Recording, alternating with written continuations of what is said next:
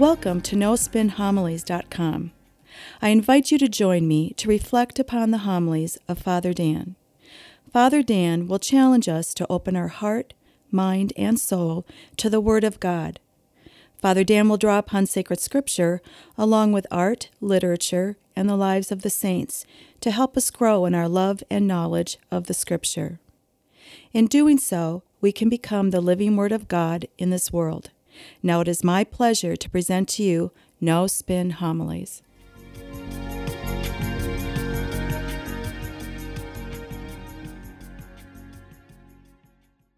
In the scripture readings for this weekend, all three readings have a common theme woven between them. I would say the theme is every saint had a past and every sinner has a future with Christ. Just look at the very early saints of our church history. Take Matthew.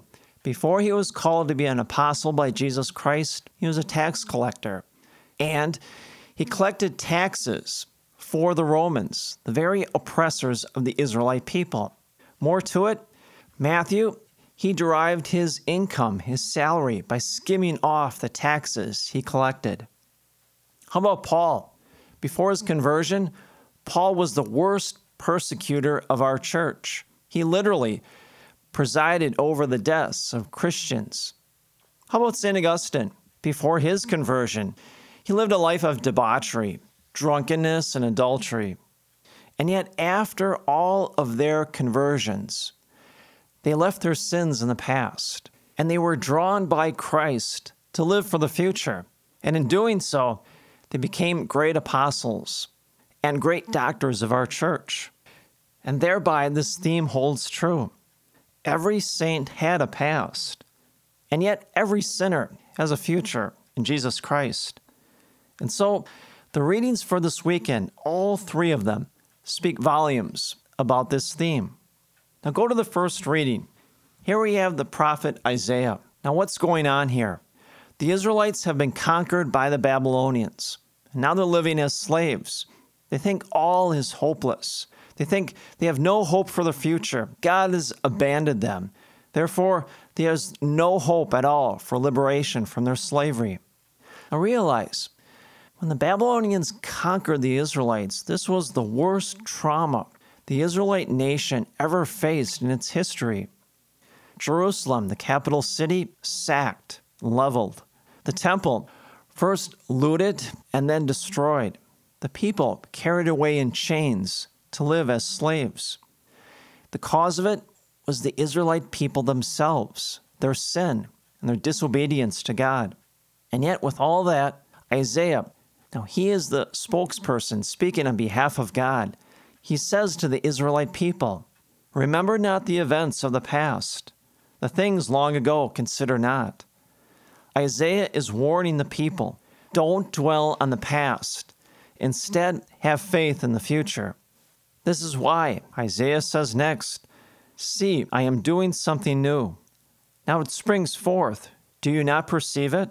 In the desert I make a way in the wastelands, rivers. God intends the Israelites not to live in the past, past in which they disobeyed God and sinned. Instead, they must live for the future with the hope of liberation. God is telling the Israelites to have faith in the future, because if they have faith in the future, then there always is that hope of rescue. And God will rescue them, not just from slavery, but from sin itself. Now, if you look at the Bible, the Bible is very clear about sin. God is not interested in seeing us stuck in our sin, in which we spin our wheels and we can't get out of it. Our God is a God of liberation. He takes us and grabs us, leads us out of that quagmire of our sin into a greater life with Him. And see, this is what Isaiah is telling the Israelites to look and live for the future. Our God is a God of the present and the future. In doing so, we must always look and live for the future, because in the future there is hope. There is the hope for the Israelites of liberation, not just from slavery, but from sin itself. Again, there's that theme. With every saint, there is a past, but with every sinner, there is the hope of a future with Christ. Now, with that in mind, go into the second reading. Here we have Paul's letter to the Philippians. And Paul basically tells us the exact same message, that same theme. Paul's faith in Christ is unshakable. Paul has full optimism about the future. That's why he says, It is not that I have already taken hold of it or have already attained perfect maturity. He's talking about his faith. But I continue my pursuit in hope that I may possess it, since I have indeed taken possession of by Christ Jesus. Paul recognizes on that road to Damascus, he was literally taken possession of by Jesus Christ.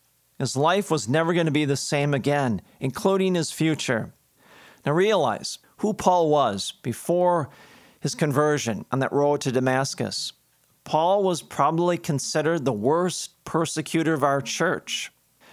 Paul, if you read Acts of the Apostles, chapter 9, as well as chapter 11, Paul was literally breaking into people's houses and arresting men, women, and even children who professed faith in Christ. He would lead them to prison in shackles and then preside over their deaths. At that time, Paul realized that Christianity was a threat to Judaism. So he went about to the best of his abilities to annihilate it and stamp it out. And yet, on that road to Damascus, he encountered Christ himself. And in doing so, it changed his life forever. Now he was destined to become the greatest apostle in our church. Paul recognizes in this letter to the Philippians the future is bright as it lies ahead of him. Now, notice, Paul is looking forward into the future. He's not looking back. He's not obsessing about his past or about his sins. No, he's telling us that God wants us to move into the future. See, Paul is not concerned about his past or about his sins.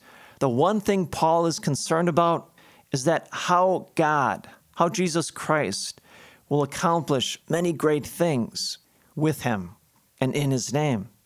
What Paul is really trying to tell us is he doesn't bother with the past. Instead, neither should we. We shouldn't be preoccupied with our past sins. Instead, God is interested in our future, in seeing the person we were created or intended us to be. God looks at us and he sees our potential. He sees all the good things that we can do, but it happens in the future. That's why we should always look and live for the future and live out that potential that God sees in us. That's why Paul continues.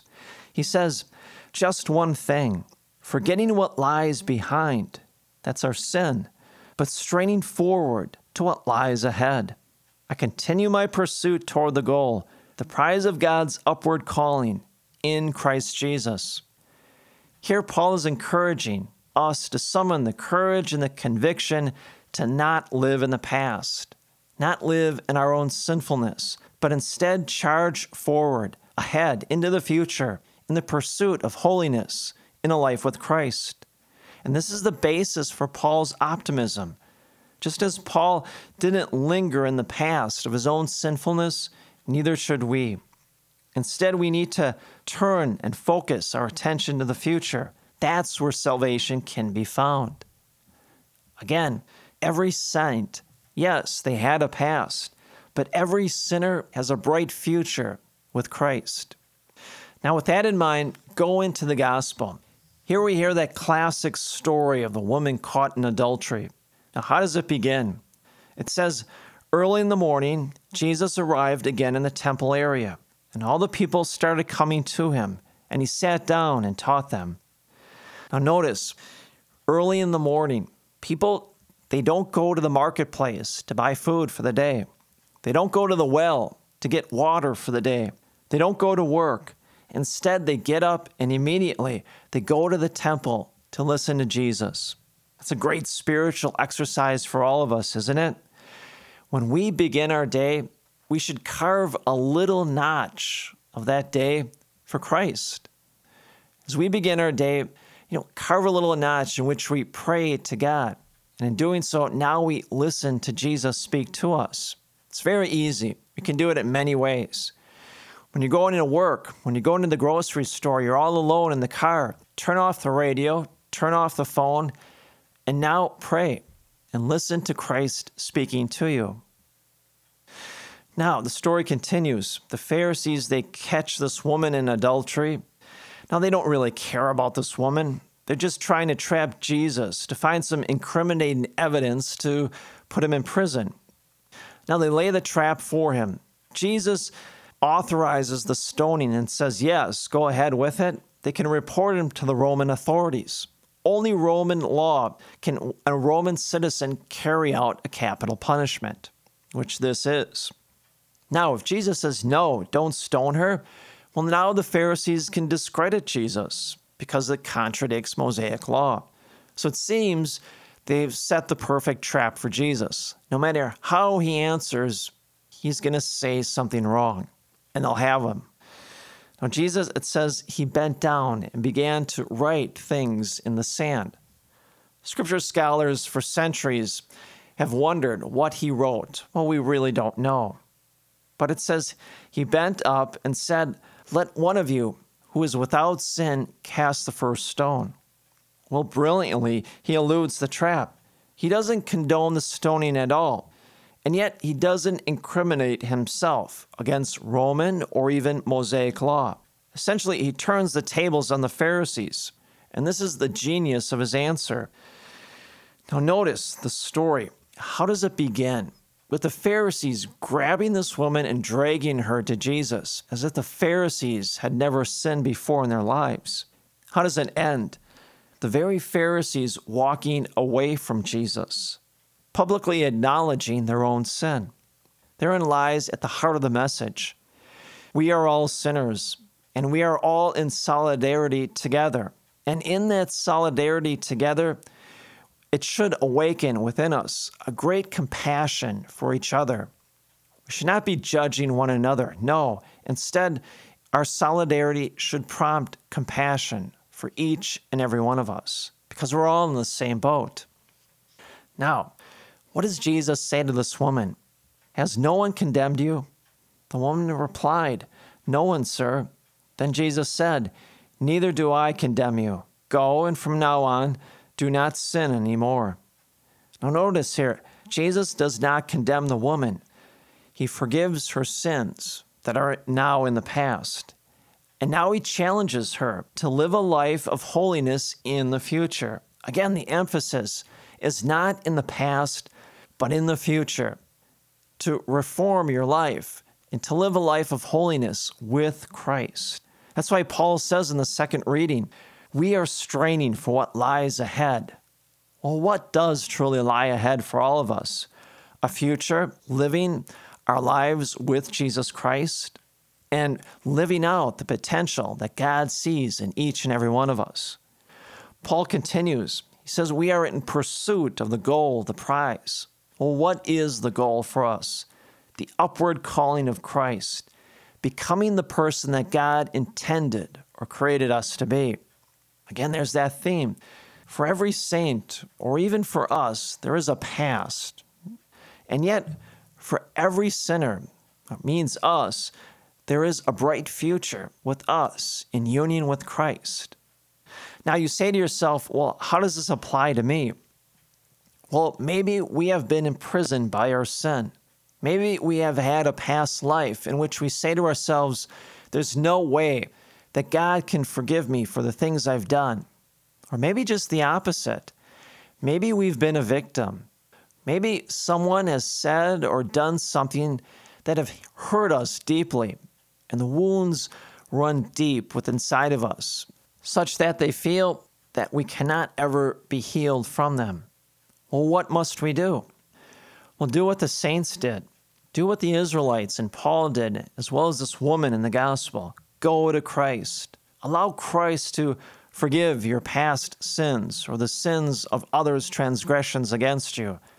And then surrender yourself to Christ. You know, be drawn up to that upward calling to Christ, where Christ wants all of us to live in the future. In which we can live out that potential that God sees in each and every one of us to become the person that God created or intended us to be. That's our future.